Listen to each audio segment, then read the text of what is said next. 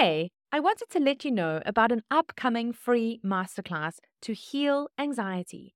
Now, this is especially for those of you who have tried many other programs or interventions and you feel like there's just something missing, like these treatments or therapies just keep missing the mark. Or for those of you who've been told that you just need to manage your anxiety and you know that this is utter BS because no one wants to just manage with disruptive anxiety forever. So, this masterclass is sharing inside secrets of what it means to truly heal anxiety by understanding the three parts of anxiety and how these are causing problems. The link is in the show notes to register for free. See you there. Have you ever wondered why anxiety just won't budge? Like, what is it doing here anyway? Welcome to the Ease Anxiety Podcast. I'm Diante Fuchs, a psychologist turned international anxiety coach, and I'm on a mission to share a new perspective on anxiety that puts you firmly back in control of your life so that anxiety no longer interrupts you. So grab your cuppa, get comfy, and listen in as we demystify, destigmatize, and deconstruct what you think you know about anxiety so that you can finally do what you have struggled with for so long ease anxiety for good. Welcome back to the Ease Anxiety Podcast. In today's episode, we're going to look at this idea of the inner child. What is it anyway, and what has it got to do with anxiety? Now, the inner child is a concept, like many others, that get thrown around loosely, and for the most part, people feel a little cringy when we talk about having to deal with the inner child. In fact, even in my own therapy, and I do a lot of this work with my therapy clients, when I have to raise the concept of the inner child, even I begin to cringe a little bit. I don't know why that is. Maybe because pop culture has made it out to be this really weird idea. But let's talk about the inner child and the role that it plays in anxiety and why it might be important for us to maybe pay a little more attention to it without that kind of rolling the eyes attitude. There are many schools of thought in psychology that help us to understand how people become the way they do, why they do the things they do, or how they develop the mental health conditions that they do.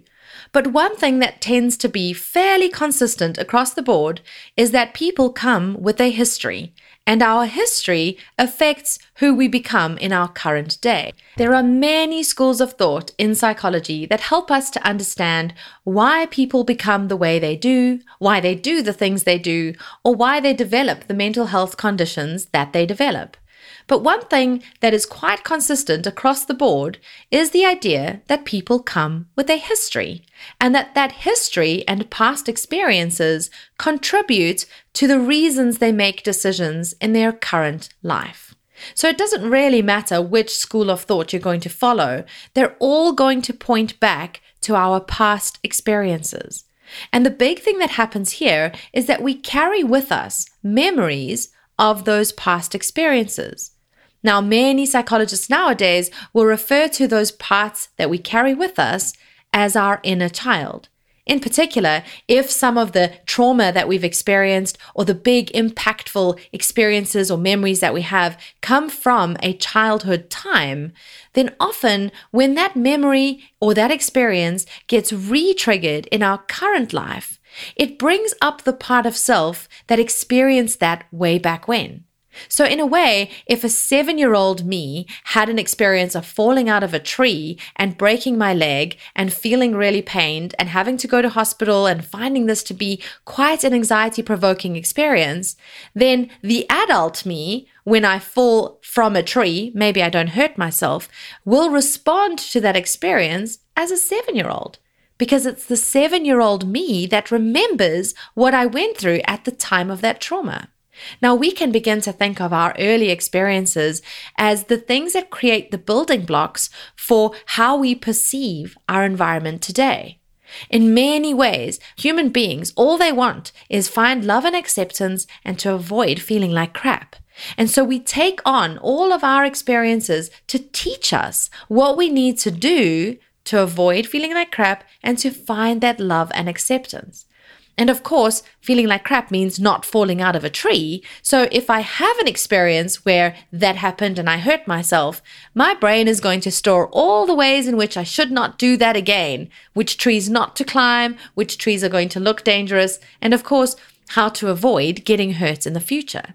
This is what your anxiety brain does by and large, right? It takes your past experiences and the things that you have been through and it stores the ones that were uncomfortable or traumatic or unsafe as things never to be repeated again. And then it evaluates your environment all the time, trying to see if there are situations that look or feel similar to the past experiences that you've been through. And the minute it sees that something looks like it could go the same way, well, then it's going to ring the alarm bells, of course, and get you to pay attention. Your anxiety wants to keep you safe. It does not want you to experience those past experiences again. The thing is that a lot of those past experiences happened when we were children. I remember growing up, I used to love climbing trees. I was a bit of a tomboy and I loved spending time outside. I'm not quite sure why trees are really coming up as examples in this episode, but bear with me. And so I used to have this massive avo tree in the backyard of our house when I was around eight or nine. And I loved this tree. I would climb into this tree and I would imagine that different parts of the tree were different rooms in my house and that I would have different beings that lived in this tree with me, a little bit like Enid Blyton's magic faraway tree. Anyway, point is, I love this tree. It was massive. And there was this one branch that hung just slightly lower than the rest. And it was this, this lonely little branch that was the perfect size for my hands to grip around, but just strong enough to hold my weight. And in this tree, that was my emergency escape. So if anything was happening in my tree, obviously in my imagination, I would grip hold onto this branch and I would swing out of the tree, drop to the ground, and go running. Unfortunately for me and the relationship with my tree, my parents decided to move from that house and we moved away multiple times. But I did have the privilege of returning to that house when I was much older in my early adulthood, and I saw this tree again, and suddenly I was surprised to see how small that tree really was. Fair, it was a big tree, but it was nowhere near as big as it had been in my mind. I looked up at this tree and I saw that tiny branch and I thought, gosh, that's a really small branch. I couldn't understand how, in my mind, I had created these different rooms and areas of this tree. But this is a clear example of how children perceive the world in such a different way to adults. Things that seem huge to children are just normal to adults. People that are huge to children are normal to adults. And in the same way, the experiences that we have as children that feel frightening or uncomfortable or sad feel really intense as children. But as an adult, if you had to look back at that event and see it through the lens of an adult's rational thinking, you wouldn't think that it would require such an intense experience, right? It wouldn't seem as scary, potentially, to an adult as it does to a child. Now, why is this important? Because a lot of the time, the experiences that we have in our current life will trigger memories that we had of a similar experience when we were little. And if that experience happened when you were three or four or seven or 10, it's going to take you back to the response that you had at that age. You're not going to respond to the current event as an adult. You're going to come at it as a child. This is really important because when we begin to think about our inner child, we begin to understand why we sometimes respond in ways that don't seem logical or rational or even in respect to or relative to the experience that we might be having right now. This work is just so powerful, and I love doing this work with my clients in my coaching programs because they begin to see how their anxiety actually stems from an earlier experience in childhood. And when they truly begin to tap into that experience, they begin to realize that their anxiety itself is like a very small, scared child. When you can begin to see your anxiety in this way, you can begin to take on a self compassionate perspective, right? Remember what we spoke about last week. It moves us from seeing our anxiety as this big, monstrous beast that's come to take over our lives to viewing it as this small, scared child that isn't really seeing the world through rational adult eyes. When you can see your anxiety that way, it allows you to position yourself as a compassionate adult that can take care of the anxiety rather than the anxiety being something that's running the show for you. Now, when we want to shift anxiety, understanding that inner child is really important because it forms part of the root cause of your anxiety. Now, you may or may not know that there are three parts to anxiety becoming stuck. The first is that anxiety itself isn't really the problem. Anxiety is just asking you to pay attention to the actual problem. So it is the symptom of an underlying problem. And unless you can really heal that underlying root cause, your anxiety is going to keep ringing those bells to get you to pay attention. And then as those bells keep ringing, then of course we begin to pay our attention to the anxiety itself and we become anxious about being anxious, which gets us stuck in this looping cycle where we keep generating more anxiety. And then, as this continues over a period of time, our central nervous system becomes dysregulated and it puts us into sympathetic activation, which effectively is that fight or flight response.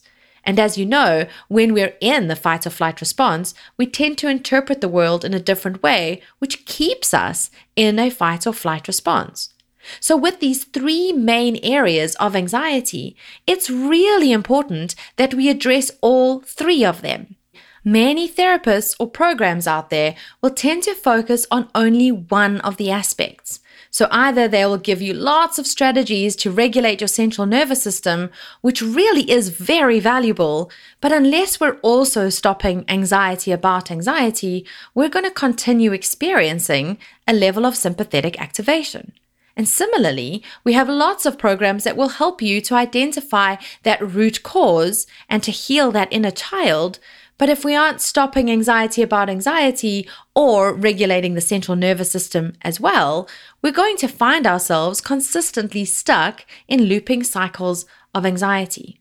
So it is important, even if we want to roll our eyes at the idea of an inner child, we need to go back. We need to identify where this anxiety originates from. What is the root cause? And what is the part of self that is being triggered when our anxiety comes up? Now, don't worry if you feel a little lost with this or it feels a little overwhelming. Of course, this is not always easy to try and figure out by yourself. And I highly recommend that you reach out to your own therapist or your own coach to try to do the deeper exploration.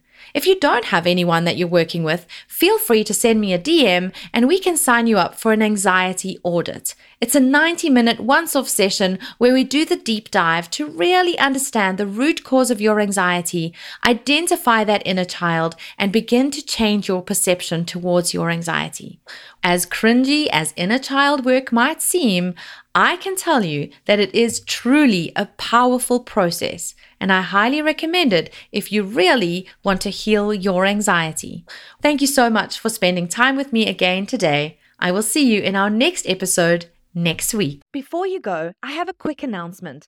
I am looking for 15 people that are ready to truly heal their anxiety. Like people who have tried other strategies and they know that there is more to overcoming anxiety than just managing it.